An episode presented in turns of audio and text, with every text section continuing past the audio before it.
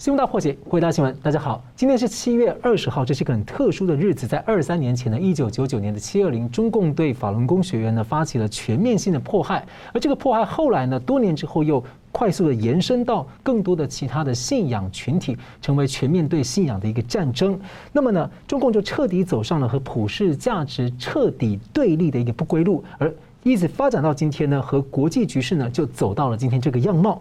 那么，美国前防长呢，在台湾最近呢，就是来接力访问台湾，他在台湾喊出了这个终结一中政策，终结美国对台湾的战略模糊。而欧洲议会的高层呢，是史上第一次官方正式访问台湾。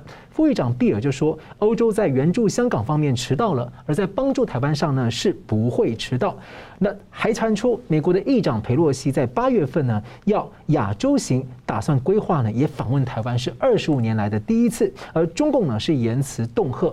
此外，在七月底呢，本来是安倍晋三要访台，结果现在呢传出可能有七名或十多名的日本议员要来访。那安倍的战略路线能够多大程度来延续？此外，前国务卿美国蓬佩奥呢揭露了中共在操控北韩的金正恩。阻止无核化，不让金正恩无核化，这样的曝光呢，会如何影响到日本、韩国和中东周边国家的一些未来的对中政策走向呢？香港媒体呢披露了中共要邀请欧盟的四大国领袖在中共二十大之后到北京会见习近平啊，被解读啊是要去朝拜了。那中共呢外交部却突然说是假消息，而又被港媒来这个就是有不同的消息呢去冲突，这是非常罕见的。究竟如何解读？此外呢，中国大陆的烂尾楼。遍地的连锁反应，民间出现的这种叫动态还款啊，被叫做断供起义啊，会不会引爆中共的金融和政治危机？我们来介绍破解新闻来宾，日本资深媒体人石板明夫先生。主持人好，大家好。时事评论人桑普律师。主持人好，石板先生好，各位观众朋友，大家好。好了，北约峰会呢，在六月底才推出新的战略概念，把中共列为系统挑战。欧美的议会呢，就加码行动挺台啊，似乎反映对行政部门的步调速度还不够满意啊。不过呢，拜登、习近平正准备要开视讯会议。那先请教两位，这个石板先生怎么看？说这个欧美议会的政要跟前高官接力访问台湾，裴洛西到底能不能来到台湾？呃，首先我觉得最近呢，这个确实是乌克兰的局势。呃，已经虽然战争还在继续，但是说俄罗斯已经渐渐的不能成为这个西方欧美主要这个民主国家的敌人了。他认为俄罗斯的在国际社会上的影响力是越来越小的。那么大家把这个重点转到亚洲来，那么特别是我觉得像这个艾斯培来台湾，他讲的就是说，呃，怎么说呢？呃，一中政策呃已经过时了嘛，一中政策可能要要修改。然后这个战略模糊也要也要重新修改，这些话语过去其实都是怎么说呢？在台湾，在媒体，很多人都在谈的问题，但是现在已经变成一个，呃，美国相当有影响力的政治人物开始接二连三谈这个问题的话，说明美国的舆论的动向已经发生了很大的变化。而且总统府里面讲，对，而且呢，这个佩佩洛西呢，呃，他本来是今年四月要来的嘛，是，后来确诊没有没有来成。那么这一次呢，当时当时他又没有确诊的话呢，当时我记得中国的媒体在一片冷嘲热讽嘛。就说他装病啊，怎么样？这中国一抗议，他就不敢去了，等等等等。我想这些对于这个一辈子一直追求这个中国民主化，对中国对中国比较强硬的佩洛西来说，也是一个相当有侮辱性的一些指控啊。那么佩洛西呢，其实他在。呃，马上美国的期中选举的话呢，有人说民主党可能在众议院拿不了半数，那样的话他就不可能就是继续连任这个议长了嘛。某种意义可能是他作为议议长的人生的最后一次毕业旅行性的方式来台湾。我觉得这这个是外交，如果它能够呃成型的话，这个是确实是怎么说呢？台美关系。甚至是整个的现在这个国际格局上都是一个非常突破性的呃意义，具有这个方面的意义。所以说，我觉得这一点的话，我我认为这这次传出来的话，可能性是非常非常大的了。嗯。当然，现在中国一定在水面下做各种各样的阻止的动作了。但是，我想现在中现在的中美关系，中国已经没有什么牌可以阻止美国了。这这次我们其实看到这个。呃，安倍首相的呃葬礼，这个赖清德副副总统去也是一样的，就是说，为什么日本能够突然之间就就是让他实现这么重要的外交突破？其实某种意义上也是这样，中国对日本也没什么牌了嘛。这习近平他这一路这几年他对外的战狼外交，其实把自己的战外交牌都用光了嘛。所以说，我觉得这这对于这点来说，我觉得今后这种对台湾的突破的什么节奏各方面的话，我觉得主动权中国已经失去了。那么，呃，今后我想这在今后一段时间之内，还有一些类似的外交突破可能出现。就中共拒绝这个经济的结构性改革，但是国际架构已经出现结构性变化了。所以，同样问题请教桑普怎么看？这个佩洛西有可能来台湾吗？裴洛西来不来台湾？我觉得现在还在未定之数哈。但是你看到他四月当时的背景是俄乌战争非常打得非常呃国际关注的时代，所以当时候他因为那个武汉肺炎，所以没有办法来台湾是一个遗憾。那如果他真的来，应该是继一七一九九七年以后众议院议长金瑞气之后的第二个哈那个众议院的议长会来台湾。当然呢，以前的王毅、今年的赵立坚都一直炮轰那个美国不能来。那也说那个八月一号如果来台湾的话，刚好是吐中国的槽，因为觉得这个是八一建军节嘛，他们是八一建军哈。那另外这个看得到，啊，美国内部也有反对佩洛西访问呃那个台湾的意见，说去日本、新加坡、印尼、马来西亚就好了，就不用到台台湾来。我的看法是这样的，呃，现在要研判。我没有完全乐观说他一定会来，嗯，所以两种声音都在角力，尤其呃美国有一些呃势力，左派的或或者说华尔街集团的势力，希望跟中国有那种那个又有妥协又有那个强硬的态度，所以佩洛西来来不来台湾是一个未定之数，但一个小心的一点是，以前一年以来啊，我都觉得美国非常站得非常硬。但美国最近遇到的经济的问题，还有其中选举的问题，包括你看得到它的那个通货膨胀，还有那个失业率，还有失业率还没有非常高，是通货膨胀，还有那个呃那个利息飙升，是导致经济衰退。那这个情况在最近几个月就炒得很热。那尤其我看到拜登的中东行啊，是呃让我非常的起疑，因为。你飞了大半个地球到中东去去拜访 MBS Mohammed bin bin Salman，那你得不到任何东西啊！一开场他就开始骂人嘛。嗯。那这样的情况下，其实说无论是美美国的左派或者美国的右派，其实都不满的。对。因为你拿不到美国要的利益嘛。所以在这个情况下，会不会说为了石油能够增产降价而去做，而且也达不到那个目的？你把沙乌地阿拉伯跟以色列画在自己那一挂。跟伊朗对抗你也做不到，因为那个是川普以前的策略嘛。所以这个结果是，大家会怎么看？那裴洛西访问台湾呢？现在是有变数。当然，我相相信美国的主流了，主流还是希望可以访问。嗯。但是那个阻力是比现在以前大。那这个所以也是要小心了。这个牵动到很多跟欧洲方面的事情，我们待会再讲。是。好，我们接下来看到这个。啊，有特殊背景的南华早报啊，十八日报道，中共邀请了欧盟四大国家法德、意大利、西班牙的领导人，在十一月，也就是二十大已经结束喽，到北京会见习近平。那中共外交部赵立坚啊，十九日声称这是假消息。南华早报呢，十九号当天再来一篇杠上，引述了高级外交人士说，中共已经接触了欧方，目前还是非正式的邀请，还引述欧盟外交官的说法，说这犹如是习近平的加冕啊，让世界领导人呢去给北京给习三世哈来致敬。这个其实消息乍听之下，让人家觉得很难理解哈，就是。中共才刚派人去欧洲啊，道歉了两轮呢，还有迫害人权跟各种压迫都还在持续。援助俄罗斯被抓包，被曝光操控北韩的核武，所以很难想象说。欧洲的四大领袖会去北京哈，做出那样的动作。不过搭配个消息，让人家多一些思量，就是说最近出现一些西方政要开始在发表一些比较亲中共、要跟中共合作的言论啊。例如呢，九月份要上任的欧盟驻中大使阿尔比尼亚纳，他是西班牙驻日本大使啊。他九月要上任到这个北京去，他接受专访就被问到中共攻击台湾的议题，他就回答是支持所谓的和平统一啊。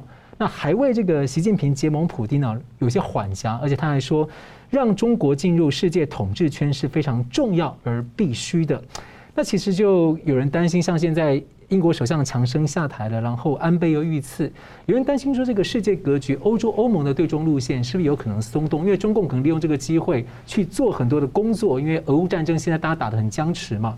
那亲中派会不会伺机而起？所以我先请教石板先生，你怎么看这个中共邀欧洲四国领袖这个传闻？难道中共就认定西方顶不住吗？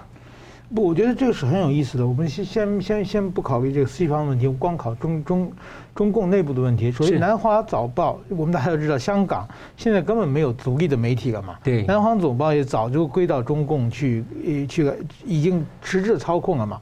那么像这种重大的消息的话，他没有得到确切的消息，或者没有得到中央的授权的话，他是不敢发的。嗯。那么同时，这个赵立坚，他呢？自己在外交部里的，他只是一个副司级级的一个干部，他是很难接触到真正的这个外交的，呃，上面的水面下的一些重重要的决策的。那么，一般的按赵立坚的层次，这种事情他应该是不知道。就是不知道他就会说这件事我没有被授权得到发表，或者这件事对这件事我无可奉告等等，他有的是可以搪塞的地方，他专程说这是假消息，也就是说他也都得到了上面的指示让他否定这个消息。那么也就是结论是，现在中共内部出现了两个声音，是一部分是想让他来，一部分是不想让他来。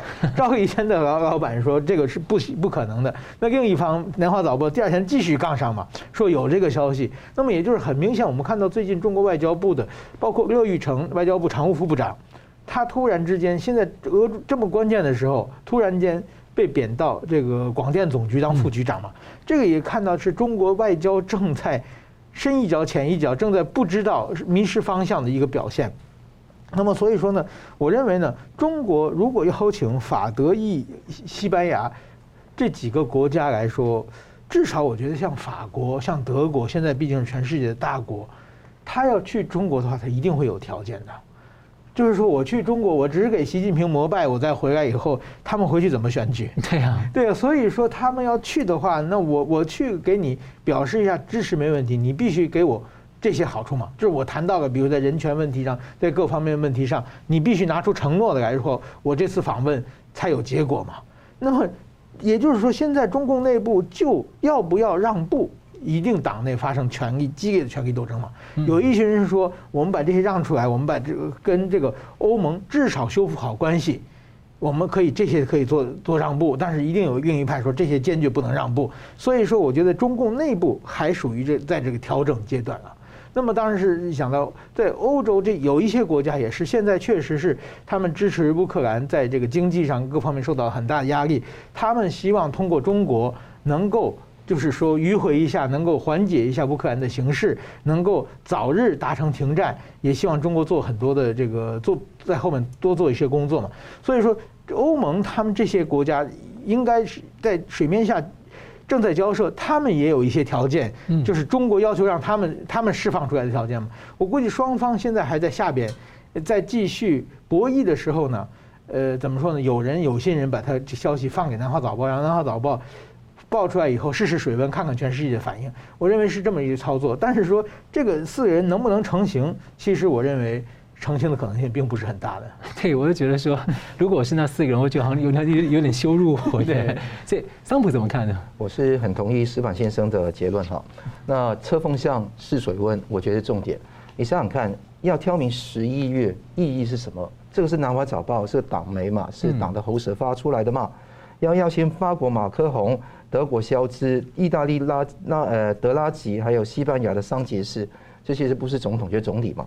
这些来到中国来访问，十一月是二十大开完之后，对，这是为习近平加冕嘛？那放出来就要看欧洲什么反应，跟国际舆论什么反应，当然是炸开锅嘛。所以为什么赵立坚看来要熄火？目的是这个意思，就等于说这个地方是现在不要这么高调，嗯，而且这个地方我觉得不成的机会非常高，因为你。等于四国领袖到北京去叩头跟加冕，这个是非常难看的一件事情。那习近平这个事情，我觉得这个事情是一回事，但是我更看重是另外一则新闻，是奥宾尼亚纳，奥宾尼亚纳，奥宾尼亚纳是谁呢？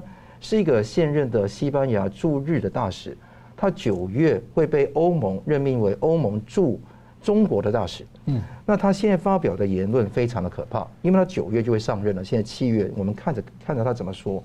他说，欧中是战略伙合作伙伴，让中国就中共政权统治世界是必要的。他甚至说，哇，后面讲的很离谱。人家问他说，中俄的结盟有什么看法？他说，习近平是世界最强国家之一的领导人，必须要那个接受他，我们必须要接受他。哇，这个不得了哎！他说，呃，欧盟不会提，不会捍卫台湾独立，但他的意思说，当然不会捍卫中华民国是一个主权独立的国家了，而且更重要是，他要捍卫的是和平统一。你看美国的那个说法，绝对不会说捍卫和平统一，是两岸和平解决两岸分歧。对，但他不会说那个捍卫和平统一，他说那个相信啊，中国呢，这这这个习近平呢是不会同意台湾独立的，完全这一套是赵立坚的那个欧洲版，就是把这个地方拉到欧盟去。而且欧盟其实以前从来没有公开讲过，在两岸政策上讲出类似的话。啊对，所以这个让我非常的起疑窦。嗯，欧洲议会是很清楚的，他的那个副议长那个尼克勒比尔访问台湾嘛，啊，现在还在嘛？那他就是跟很多我们的政要见面。他今天早上还特别补了一句说，台湾的未来要由这个台湾人民决定。可能不知道是不是在还隐隐的回应他？没错，现在很清楚的，无论是佩洛西也好，或者说蓬佩奥也好，或者说呃比尔，无论是哪一个党派。基本上上都是捍卫台湾是一个主权独立的国家。那今天你看到这一个欧未来会上任的欧盟驻中国的大使的说法，让我起了非常大的疑窦。台湾的国安外交系统也会有回应，立即把现任的驻欧盟代表蔡明燕调回国内，升任他当外交部的政务次长，目的是要应付这个新的严峻的局面，而且。呃，你知道六月哈，吴钊吴钊燮有访问密访美国嘛？嗯，那密访美国的时候，美国就是有他有个风声收到，是美国有一些人不是主流，可能有些政要希望为重启中国的政治、这战战略跟经济的谈判而去努力。那这个地方是形成一股暗流，所以美国有一股小的暗流出来，欧盟出现了这样的一个人物在那边大啦啦的。为习近平、为中共政权唱战歌，台湾真的要很小心。这个不要不可以用以前啊一年多以来的想法来一直以为延续下去。政策的延续会有突变，会有呃整个时空的变化，这可能会有些位移，我们要很小心。那我们不是说美国不支持台湾，欧洲不支持台湾，不是这个意思，而是说暗流开始出现，台湾跟国际社会应应该有更密切的互动。能够避免这个事情扩大化，这个是我们必须要做的事情。是好，感谢我们休息一下，我们继续回来看。稍后呢，大家回来看，就是日本的议员也要访问台湾，这跟安倍的战略路线能够维持多大有何关联？此外呢，蓬佩奥揭露北韩的秘辛，这对日本、韩国的外交政策会有何影响？我们休息一下，马上回来。欢迎回到新闻大破解。日本政府九月份将以国葬送行安倍晋三，届时呢，国际政要可能齐聚东京啊，感念这个史上很罕见、人缘超好的安倍晋三留下了这个大战略的印太的遗产。而且台湾的蓝绿两大政党呢，也将会派人参加。那传出呢，安倍生前六十七岁最后一个生日的愿望呢，跟麻生好朋友说啊，是希望再活三年，能够缓解台湾海峡的危机啊。那正在台湾访问的这个美国前防长呢，艾斯培就很认同安倍说的，台湾有事是日。美同盟有事，他说是全球关切的事。而意大利的前总统外交顾问史德方尼尼也说，台湾有事其实就是全球有事。所以请教石板先生，其实很多人关心。安倍路线的遗产究竟会多大程度的延续啊？因为日本的政坛是蛮复杂的。那日本的跨党派议员二十七号将被访问台湾，那被认为可能是一种表态，呃，友好台湾啊，或者说也许是呃协助安倍完成他未尽的这个台湾访问。那其中呢，有意访台的成员就包括被认为是亲中派的这个自民党前干事长石破茂，而且传出还可能讨论台湾有事的一些状况。您怎么解读这一这个情况？呃，首先呢，我觉得就是说，安倍讲的“台湾有事就是日本有事”这句话呢，当然是不是用这种表这这种话，当然是一个非常掷地有声的一个非常有震震撼效果的一句话了。但是说它所带含的意思，其实是最符合日本的国家利益的。嗯，就是说这点呢，我想日本的政治人物虽然立场有不同，但是说捍卫国家利益这一点应该是有共通的，只是自己的就是说力度啊，或者是角度啊，或者诉求的方式是不一样的。所以说，我认为安倍的这个大的政策路线是应该是可以被继承的。嗯，但是说呢。呃，具体的来说呢，你的理念强烈不强烈是最重要的。有的政治安倍他是有非常强烈的这个理念在这里面，那么也许别的政治人物呢，他途中会被一些诱惑或者被一些妥协，呃，不得不妥协的方式，没有安倍这么强烈的理念。还有一个呢，就是说你的政策执行能力啊，嗯，就是你这么谈推动的话，所以说我觉得台湾很大的遗憾就是说，在日本其实政界。同意安倍的想法的人有很多，但是说，如果发生事情能够往前推的，有这么有政治实力的人，是除了安倍以后再没有别的人了。比如说日本，我就讲去年的这个送疫苗，安倍，台湾疫情爆发，呃，缺少疫苗，日本整个决策最后把疫苗送到台湾，花了十天的时间。这仅仅十天的时间，就是安倍他的后边一手推动的。他让他的人，他的就以前的助理，去跑到各个日本的外务省、财务省各个官厅去，让所有的官员，大小官员可能有一百多个人要签字、要盖章、要同意各种，因为那是财务省的，就是国家财产，又捐给一个没有外交关系的台湾，这有很多很多手续要走了。安倍派人逼着有安倍在这些。局长们乖乖都要按章，就你们走公文太慢了，我一个一个去给你们收集起来。对，有有一个人，但是如果如果没有安倍在，你正式走路成功，你只有半年。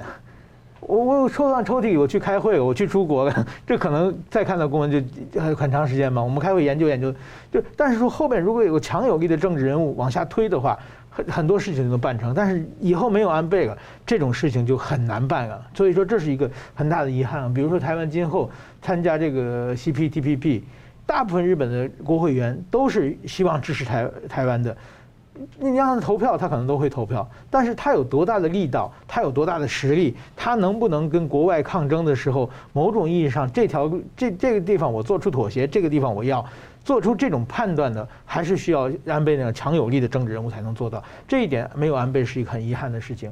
那么我想这一次来台湾的这一批国会议员，比如像石破茂。现在传说就是河野太郎可能也要来，嗯，就是这些人呢，在日本等于说安倍当主流自民党主流派的时候，他们都是非主流派。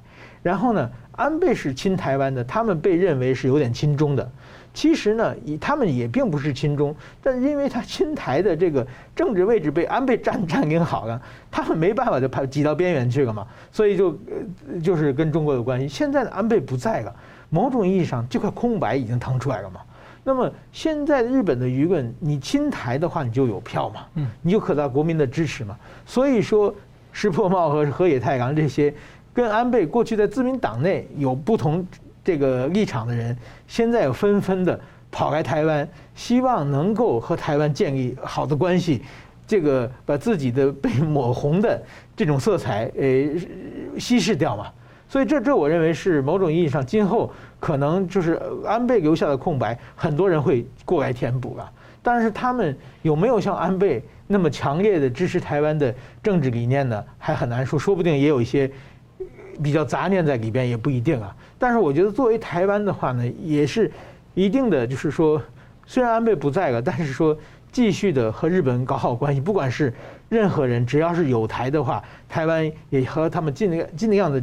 建立建立信任关系，我觉得这这一点的话，就是大的方向，安倍的路线是会被继承的。然后我们怎样让它继承的更加更好？怎样让它继承的更加有生命力？安倍的这些呢，还需要很多人来的努力。那我再追问一个，就是说这次的访团成员，目前传出有意来的，有像有好几个，就看到曾经都有防卫省的背景。对对对。能不能谈一下你的观察？呃，这次比如说，我觉得。呃，怎么说呢？这次被传出来的文章，但是说这两天日本报道就是说，河野太郎有这个石破茂，还有这个中谷元，这几个都是防防卫大臣的经验者。当然说这样传出河野太郎好，中谷原好像有确诊的消息啊，他能不能赶赶到十七月二十六号来台湾，这个还不太好说。但是如果他们这次成型的话，这次访台团就是说是日本的某种意义上跟国防色彩。防安安保色彩最强烈的一个团嘛，三个大臣，对，三个当过防卫大臣的人。那么这样的话，他跟台湾谈的话，就是安倍讲的台湾有事就是日本有事嘛。所以说，三个前防卫大臣来台湾的话，这个我想对亚洲、对台湾、对日本、对中国、对全世界都是一个很强烈的一个信信号了，就是日本要帮助协防台湾，至少有这么一个信息可以传递出来了。是，那我们接着来看，其实这个东亚的政策里面呢，这个朝鲜、北韩的这个核子威胁呢，一直是一个被人家讲说核讹诈嘛。以前这个美国的六方会谈，经常就是往难以往前推进。那最近有一个消息啊，是这个呃，中共很讨厌的啊，非常痛恨的，一直猛骂的美国前国务卿啊，蓬佩奥前中情局长，他最近呢宣布有意要参选总统了。那个中共应该正在忙着研究啊。那他十三号受访啊，揭开了一项公开秘密的内幕。他说：“中共呢声称支持朝鲜半岛的无核化，实际上呢却一直在阻挠无核化。”北京呢控制北韩金正恩的作为，他本人是相信金正恩呢是有兴趣和美国合作，放弃核武器来换取美国协助他建立更多的经济利益，让改善这个韩国的经呃北韩的经济。但是呢遭到中共很严密的干预。那蓬佩奥说呢可以把北韩的核武器啊看成是中共核武计划的延伸，而且实际上过去多年来大家都外界很普遍的质疑。北韩、伊朗的核武计划背后的真正的黑手，其实就是中共。那拜登政府也最近要就是一直上任之后要重启伊朗核协议，伊朗拿翘到现在还没有进展。所以我请教桑普，你怎么看？蓬佩奥把这个话啊，这次说的这么白，为什么？那第二个是说可能会如何影响这个呃北韩跟伊朗周边的国家，像是日本、韩国跟中东的这个民意跟决策呢？现在蓬佩奥就揭露一个非常重要的新闻。就是说，每一次以前蓬佩奥跟那个金正恩讲完电话，或者川普跟金正恩讲完电话，后面一定是习近平跟金金正恩讲电话。那他甚至说，他说蓬佩奥自己声称哈，他离开之后，习近平打电话就跟金正恩讲说：“你怎敢跟蓬佩奥这个美国国务卿走得这么近啊？”那这个蓬佩奥消息来源是他讲的，当然是我没有办法证实，但是可以肯定这一个东西是一个套路。他要告诉全世界是说，金正恩是精明的，他是真正有兴趣放弃核武，换取真正的市场经济的经济利益，融入到国际大家庭里面的。这也是为什么说在川普当政的年代，在新加坡有会晤嘛？那当然是不欢而散，因为金正呃，川普觉得那个金正恩对他有隐瞒嘛，好，所以这个事情就让金正恩要对美国交心，那之后慢慢变成。那个中共跟美国之间的快乐第三人，这个格局被打破。到现在来讲呢，呃，二零一九年开过一次河内会谈之后，到现在，无论是川普当政的后期，或者说拜登当政政治时间，基本上跟北韩的对话正式的对话已经断绝。那这个断绝时候，北韩每次不是七次发射导弹吗？用这个方式来闹，那也是跟中共越来越靠得近。但是你说金正恩的立场是要跟中国挂在一起吗？不是，所以。那个蓬佩奥的意思是语重心长的提醒美国当政的人，不要把所有的精力放在那个那个跟那个北韩的那个呃周旋里面，先用和的方式，组合他的方式来做。为什么？因为最近有个局势的新的变化，这个跟跟蓬佩奥的说法有关，不是为了选举而已。待会我们可以讲讲，俄罗斯呢最近有可能邀请那个北韩去参与俄乌战争。No。啊，这个是一个新的变化，是应该俄罗斯的外长拉夫罗夫哈要秘密访问北韩，访问北韩是有可能哈，就邀请拉就拉夫罗夫嘛，就把名是拉夫嘛，就希望那个把北韩的人送到那边去，那个你参战，我给你粮食，因为北韩最近一点饥荒，是。呃俄罗斯是有生产粮食是不错的，所以他们会交换，谁买单？中国来买单，中国帮北韩买单。俄罗斯运到那个北韩的粮食，那北韩是拉夫，那就送到那边去，而且当然要那个操纵俄罗斯给的武器嘛。那这个方法，我觉得说是有可能是这样做。如果这样做的话，是非常危险的，因为等于说你动到了一个非常重要，是俄罗斯跟人家结盟，而且中中国跟那个北韩都贴上去，结果在欧洲那一方面，北约会更强，那甚至波兰跟那个英国也可能会出面一些志愿军去处理一些事情。所以这个新的局势的发展，用什么方法来对抗？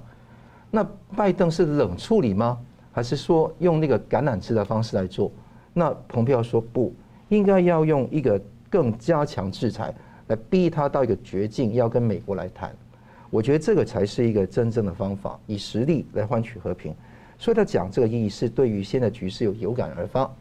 当然了，这个也跟选举有关了啊。当然，这个选举我觉得在他的眼中不是最重要的事情，因为你要知道说他的在整个共和党的有可能的候选人里面，现在是比较低的，因为从筹款能力不是从价值观的，是筹款能力来讲，蓬佩奥不是一个非常有筹款能力的人。啊，不是跟他重外交、轻轻内政，跟这个没关，是筹款能力。其实最强是当然川普啊，嗯，那其次你看的是佛州的州长那个德桑蒂斯，那 DeSantis 也是非常强烈的那个筹款能力的人。那后面数下去是 Ted Cruz，那还有彭斯，你数到第五或者第六才有那个蓬佩奥。就算你跟拿彭斯来跟那个呃蓬佩奥来比，彭彭斯还有九趴的支持啊，蓬佩奥只有一趴，所以我觉得说蓬佩奥真的能够。成为候选人的机会，到现在这一刻来讲啊是不高，嗯，除非啊有那个奇迹出现，但是我想啊，这个君子之争，在任何一个民主国家、民主政党啊，包括台湾、包括其他地方在内，一个政党内部有一个民主的机制去决定候选人是很重要的。那你看到共和党有这个能力，我觉得说是每一个候选人都起码，我觉得说是一个呃，这是非常好的人才。那尤其是川普跟蓬佩奥，那你看得到那个川普也要跃跃欲试哈。他说，在那个中其中选举之前或之后宣布，那为什么现在不宣布呢？因为一宣布就会有很多的选举的法规会捆绑住你，募款可能会有一些阻碍。那蓬佩奥也是如此，他可能说就让一步，是说在那个其中选举之后，那个跟跟太太苏珊再决定要怎么去办。所以那个蓬佩奥有他的说法，但是他是非常。那个抗中共挺台湾的，那你你看得到三月四号，他答应台湾的两岸交流远远景基金会访问台湾，呼吁美台恢复正式的外交关系，这个是很难得。而且他讲到战略清晰，真正的战略清晰其实是允许台湾独立，其实这个是有关系的，因为台湾无论怎么变，美国都会协防台湾，那个就是战略清晰。所以为什么拜登最后也是会说，哎，我还是战略模糊，意思说台湾你不要轻举妄动，意思是这个意思。那这个地方是第一个是重要，第二个是呃中共是美国跟中国人的共同威胁，好，第三个是中国梦不是美国梦，这个在很多的演讲里面都看得到，所以它是一个在保守主义的价值，还有那个他对于自由民主的坚持是非常强的一个人。那当然他会不会跟川普合拍？那最后再组成一个联盟，当然是极有可能。嗯，所以基本上一个选举是一个暖身，跟一个人气的打造，所以后面有很多的事情可能发生。但是无论如何，他这一次爆这个料，目的就是要告诉大家说，北韩的问题现在是要注意了，因为北韩是跟俄罗斯、跟中国扯在一起，他没有把这个话讲出来。但因为这个最近局势的变化，这样的话越来越有意思。那同时的，他也看得到，呃，刚刚你也讲到那个中东的问题了，中东的那个呃那个跟伊朗的核协议，其实川普跟蓬佩奥都说要退出嘛，对，当时说要冻结嘛，退出，因为你答应那个二零一五年你就不再制裁伊朗，就换取他他的那个投诚，这个是很很怪异的一件事情。那现在拜登要重启这个谈判，基本上很难，因为很简单一件事情，拜登没有想清楚。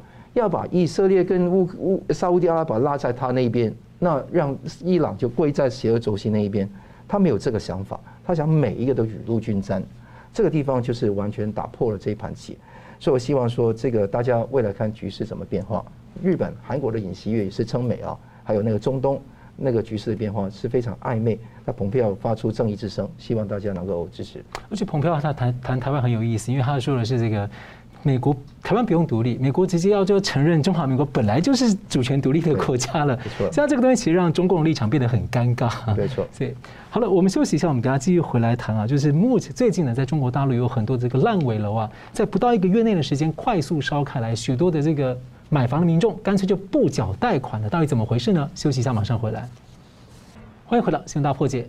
最近呢，在中国大陆许多地方啊，出现了所谓的烂尾楼情况呢，是缴了预售屋房款的民众，发现他的钱呢被银行啊勾结建商拿走了。但房子呢，却没有能够继续盖下去。那大家就去银行要钱，但是又要不到。大家可以知道，最近很多人甚至连存款户都提不到他们的钱了。那各省的民众自力救济啊，至少现在已经传出至少有三百一十五个烂尾楼的业主民众们呢，集体拒绝再缴这个房屋贷款，就被网友形容是动态还款啊，断供取义。断供起义，而且遍地开花了。而业主呢，上街诉苦，还被警察呢暴力对待。那这个被烂尾楼拖了拖累的一些供应商，也干脆也声明跟进了。我就停贷停工，反正你都没有钱嘛，那我就不做了，就大家一起摆烂好了。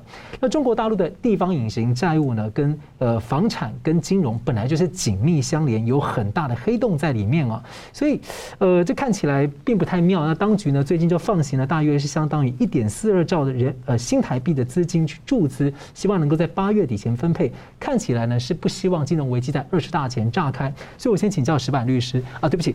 所以我先请教这个石板先生啊，就距离二十大大概只剩在四个月时间，烂尾楼这个停贷潮的连锁反应啊，有没有可能会引爆这个金融乃至政治危机？不，首先我认为以金融政治危机已经发生了。那么就是中国的所谓的银行，其实呢是一个非常奇怪的状况，就是中国的银行，在比如在西方国家，在日本好了，台湾也是一样的，银行属于商业行为嘛，嗯，就是你借钱收利息，然后你。投资可以做很多事情，但是起码是你自负盈亏，是你银行凭着自己的信用做很多事情。那么在中国的银行呢，它这个银行是属于公务员系统的。嗯，这银行的人事权呢是决定这个党委书记，党委书记可以决定银行谁当行长谁当副行长。那么银行一定听党委书记，党委书记呢他需要好大喜功，需要弄很多面子工程，他就可以就是说，比如盖一个，我我过去也举过例子，就是中国的。长沙盖一个好像亚洲最高的大楼，摩天就是比如说像台北、东京、香港这种寸土寸金的地方，对，盖摩天楼是可以想象，因为房地地价够嘛。长沙内陆地方周围有很多空地，嗯，它盖一个很高的摩天楼就是面子工程嘛，其实完全没有意义嘛。对，就是类似这种事情在中国是非常非常多的。那么当然说这个收不回款了。银行借把钱，书记让他借钱给给别人，那当然是这个没有利息的话，钱就还不上嘛。很像是自己跟自己搞一带一路哎，对对对，自己的跟自己债务陷阱。对，所以在这种情况之下呢，银行会越来越惨。但是说呢，为什么这些银行大家还相信呢？因为跟政府套在一起的嘛。嗯，银行垮的时候，中国银行不会垮，为什么？因为政府最后不会帮着银行嘛。换句话说，银行垮的时候，政府一起垮嘛。嗯。就是这样的，所以说，在比如在日本泡沫经济之后，日本很多银行都垮掉了，那因为它跟政府没关系嘛。那美国也有很多这个金融机关垮掉，但是中国金融机关和政府在一起的，它没办法切割。所以说呢，今年累月，特别是习近平这几年的这个大撒币，这个胡乱花钱，使中国财财政这个银行哪个银行都可以处处于非常危险的边缘。那么这个时候，我认为呢，它突然爆发出来。有必然的要素啊，就是说，呃，这个已经银行已经捉襟见肘了，最后已经玩不玩不下去了。一个方面，还有一方面是跟共产党的党党内斗争有关系。反习派在有意的选几个地方，比如说银行先出出现这个银行出现危机取不出来钱的是河南嘛，河南的省委书记叫欧阳生嘛，这习近平的小弟嘛，河南又是李克强待过的地方，那可很可能在这个很明显在整欧阳生嘛。就是说，李克强我们中央就是不救了嘛。对。那所以说闹出很大的事情，河南出现事情，包括这次断供的后，现在网上传出来，虽然没有具体证说这个很多这个开发商的后边有这个栗战书的影子嘛。栗战书也是习习派的人马嘛，是一台一台栗战书罩着的开发商出的事情嘛。所以说，我认为这些事情就是说，中共其实要想救还是可以救的，但是很可能就是李克强掌握的国务院，有意的让习派的几个地方出事，然后呢，借机讨价还价，在二十大之间或者是要位置或者要什么，在在这种角力之中出现的呃一一种事情。所以说我看到这现在这次出出出事的，基本上都跟习近平有间接的关系。所以说，我觉得这个和这个二十大之前的，甚至马上开召开的北戴河会议都是有关系的。就让我想到那个多年前的所谓的金股市金融政变哦。对，是。那同样问题请教那个桑普怎么看呢？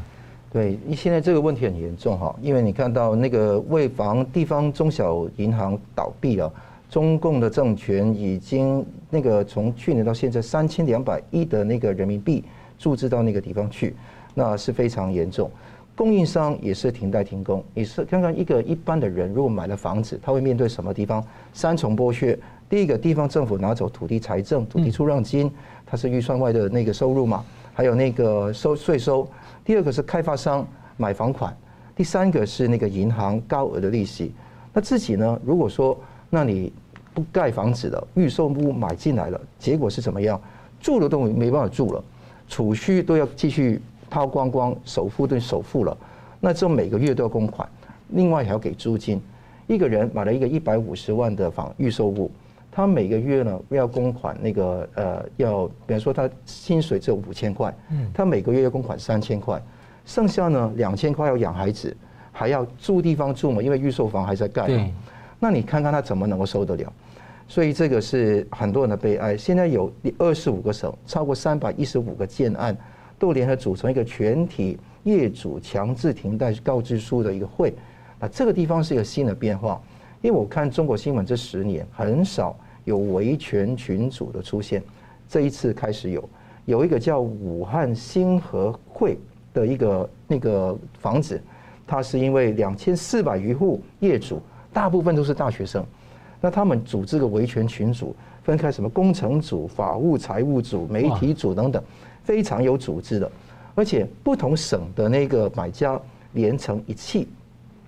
他攻击的对象不是开发商，是攻击银行，因为我不还贷给银行，你们开发商也没有还贷给银行，让银行自己去报，因为他很了解，唯一的解药是中共中央注资到银行去来救，所以他做所有事情，希望说是钱能够能够能够有保证，房子盖好，那个公款有保证，所以他希望中共政权继续印钞票，继续来救救这些银行。这个就是等于把雪球越滚越大，你救这一批呢，你后面中共要填补的那个漏洞，做庄给银行的漏洞就越来越大，所以金融危机早就已经爆发了。那你看到很多人哈，哈，今年有一万多名高净值的居民，把四百八十亿美金的资产带离中国不见了。嗯，中共在借那些“一带一路”国家的烂尾楼、烂尾国，更加多多了。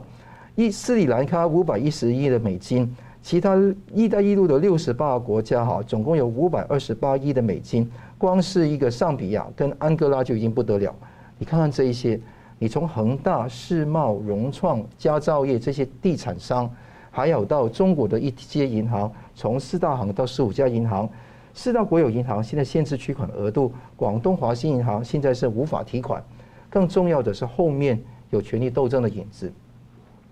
我是提出另外一个假说给大家听听好，河南的那个村镇银行的烂账背后的引武者是一个河南新财富集团实际控制人吕毅，吕毅后面是谁？就是栗战书，因为栗战书的女儿栗前新的婚姻介绍人就是这个吕毅，栗战书的老婆哈叫王凤霞，她的妈吉，她的朋友就是这一个李呃吕毅，而且。现在是栗战书找了中纪委委会的呃中纪委的副书记杨晓渡，杨晓渡是上海帮，不是不是这个江征的上海帮，是习近平坐镇上海当市委书记里面的一个红人，以前在西西藏做事，后来到上海去，叫杨晓渡来私下释放了这个吕毅，吕毅就拿了一个塞浦路斯的护照跑到美国去，所以这个人把钱就吃够够，就是把他拿到美国去。那这个杨小渡是谁的人？习近平的人，吕毅是走掉嘛？那之后栗战书也是要释放这个吕毅，这个传言传出来，谁放出来的？这是问题，是反习派放出来吗？这个有可能，但我觉得也有可能是习派内部，因为你想想看，真的掌掌握中国有四把四把四个子嘛，就枪杆子、笔杆子、刀把子跟那个钱袋子。反习派顶多能够掌握钱袋子，但真正刀把子跟那个枪杆子是斗争非常激烈的，是习派内部的福建帮跟浙江帮斗得很厉害。你王小红现在是公安部部长，但是你跟陈一新是现在政法委的秘书长，是抢以后的政法的一把手哎。嗯，你还有那个福建帮的苗华是军委委员。跟浙江的那个浙江帮的仲少军，他是一个中共中央军委跟军委主席的办公厅的主任，会争的，所以大家会椅子就只有一个，两三个人都是习派的人在争，谁来斗？你看看这一次啊，楼阳生肯定是浙江新军嘛，是肯定是那个浙江派的人，但是浙江帮最近是遭遇了很多的挫折，李强、陈敏尔现在都没有什么话要说了，楼阳生、徐立毅、应勇。这些人都一个一个都被被斗下来，会不会是福建帮？你看看苗华、蔡奇、王小红这些人偃偃上升，会不会说在习派内部的斗争导致了这个结果的出现？你看看整治这些人没有一个福建帮的，你看到现在都是浙江新军的人才被被人家卡，那这一些情况，我觉得说中共是非常复杂，它是一个好像黑社会，有不同帮派。帮派里面会有内斗，帮派之间也会有内斗，所以这个就是我们现在面对的一个严重的状况。那未来呢？我觉得村镇银行的那个暴雷的情况会继续发展，也联动得到里面的那个计划。那你说习派内部的斗争会不会让习近平丧失了三连任的机会？我觉得机会比较少，除非那个断层擦枪走火，那就另当别论。所以在独裁的情况下。是没有办法有一夕安寝的，而且中国的金融体系根本就是官商勾结的共犯结构，到现在为止没有改变。这个共犯结构一直延烧下去，我觉得说是中国人民的悲哀，也是这个东西会辐射得到其他的地方。所以在台湾哦，真的远离在中国的投资才是万全之计。而且其实我很好奇，就是说。那种集权政权呢，他什么时候垮台？有时候是不知道在哪里，什么小事情就引爆。我觉得他们也很敢。如果是内斗的话，因为其实我觉得我很怀疑中国有没有人真正能够搞清楚他们的债务有多少，可能没有人搞得清楚。那黑洞不知道怎么算，他这样斗一斗，不小心就整个连环那个系统就引爆了，他们到最后就来就救不回来了。有没有这样的可能？就当不知不觉大家争一争的时候，到最后争到把中共给争垮台了。那个施办怎么看？我觉得。基本上，所谓的独权政、独裁政权，往往是突然死亡嘛。这个 就是说，这个不不是一点一点的，而是突然之间有一天，就是他是靠暴力和这个谎言维持的。但是其实呢，谎言渐渐的呢，连说的自己人都不相信了嘛。嗯，他们只是靠这个暴力来维持，大家害怕，因为你有枪嘛。但是说他要靠暴力控制国家的时候呢，他要不停的去收买嘛。嗯，这总有一天他是买不起的。那买不起的话，等于这些拿枪的原来是维帮他维持秩序的这群家伙，当他们觉得我拿到的不够或者不公平感的时候，这些人会有一天突然之间集体调转枪口。嗯，所以说我觉得这这是一个往往独裁国家会会崩溃的一个原因呢。那现在等于说，其实只要你的钱袋子鼓鼓的，你就可以买得起，你的政治还可以继续维持维持下去。但是现在最严重的钱袋子出问题了嘛？钱袋子没问题的话，就会出现买不起枪杆子刀把子的时候了。所以说，我觉得这个时候，其实我们研究很多的这些呃国家出事的话，都是这种模式。那我想，中国也在向这种模式正在大步前进。好，节目最后我们请两位跟一分钟总结今天的讨论。先请石板先生。呃，我觉得安倍首相七月八日被刺身亡，这个呢，其实是我觉得是一个非常一个划时代的意义了，就是是全世界进入后安倍时代。其实我们看到这个就是呃全球化时代之后的后全球时时代，后后全球化时代，也就是二零一八年的这个美日呃这中美之间的贸易战全面开打之后的国际秩序，其实安倍是扮演了一个。某种意义上是一个导演的角色了，他比如说他的印太这个构想是他的，至少有编剧。对对对，然后呢，这个美日的这个中美的抗争的时候，其实他是这个川普总统最先相信的参谋之一嘛。然后等于说他最后我刚刚才讲了，他六十七岁生日的时候，他其实安倍的父亲安倍晋太郎是六十七岁去世的。然后安倍他一直说他自己的身体还不如他父亲嘛，他因为两次因健康原因辞辞掉首相嘛。他说能活到父亲的六十七岁就很不错了，所以说自己的人生要随时算着六十七岁死的时候还有几年要做什么。他其实这当这么多年一直是向死而生的，但是他六十七岁过生日的时候，他跟好友这个麻生太郎讲，他说还希望再活三年，这三年的目的是缓解台海危机。那么其实他马上做了很多的布局嘛，他比如说他提出台湾有事就日本有事，然后他他提出的就是日本的和美国要共享核武器，然后他又提出的要把日本的军事国防预算提高到日本的国民总产值的百分之二。然后他投书给《洛杉矶时报》，要求美国放弃模糊对台湾的模糊战略。他这一连串的操作，其实都是为了缓解台海危机，就是向中国发出“你不要轻举妄动”的声音嘛。那么很遗憾，结果他六十七岁，跟父亲还是同样一年死去世掉的。但是说好在很欣慰的是，他的布局已经慢慢发酵了。他主就是安倍主导的，比如说这个四方的会谈嘛，日日本日本日美加上澳大利亚、印度四方会谈已经形成亚太小北约已经形成雏形了。在这种情况之下，怎样能继继承安倍的路线？这个呢是留给亚洲这些自由民主国家的每个领导人的任务，也是我们每个人的任务。所以我认为这非常重要。是桑普律师，对。最近那个日本安倍晋三首相那个去世啊，前首相去世，我们当然是非常不舍跟遗憾。我们台湾也要注意国际局势的发展。我们今天讲到欧洲跟美国的态度，我们要密切观察这个会后市又会怎么发展。但更重要看到是中国烂尾楼这一点。七月十四号，上千个业主集结在西安的银保监会抗议，这个地方已经继河南那个在河南的中国人民银行抗议之外，另外一个事件了。所以这个事情慢慢烽火连天，这样搞下去的话，当然有民怨的部分，也有官怨的部分，有党内斗争的部分。所以每一个事情我们都要好好去观察。这个未来半年是非常的多的新闻多发那出现，而且对中共的那个了解要加深。也希望借这个机会，很多台湾的呃朋友们能够了解说，远离在中国大陆的投资，远离在那边去。啊，以为吃香喝辣是非常重要的，因为有些人都回来了，但是有些人还在那边。他还在那一边的话，我觉得未来面对的问题会非常严重，不只是封城的问题，而是把你的银行户口都封锁的问题、冻结的问题，这个会一个一个会发生出来。银金融危机已经爆发，不是将会爆发。所以这个希望大家能够慎选以后未来的去向。我有看到分析说，认为这个烂尾楼的事情，如果政府介入，到时候变成国有化，就是收购的话，有可能会开启多层面的国有化，像之前对企业一样。您觉得这可能性高吗？我觉得他会用这个钱救市的方式来触动那个国有化，但是那个这个情况就等于说把韭菜的根都割掉，就把自己红苗插进去。好，非常感谢两位精辟的分析，感谢观众朋友的参与。新闻大破解，我们每周三五再见。如果您喜欢我们的节目呢，请留言、按赞、订阅、分享，并开启小铃铛。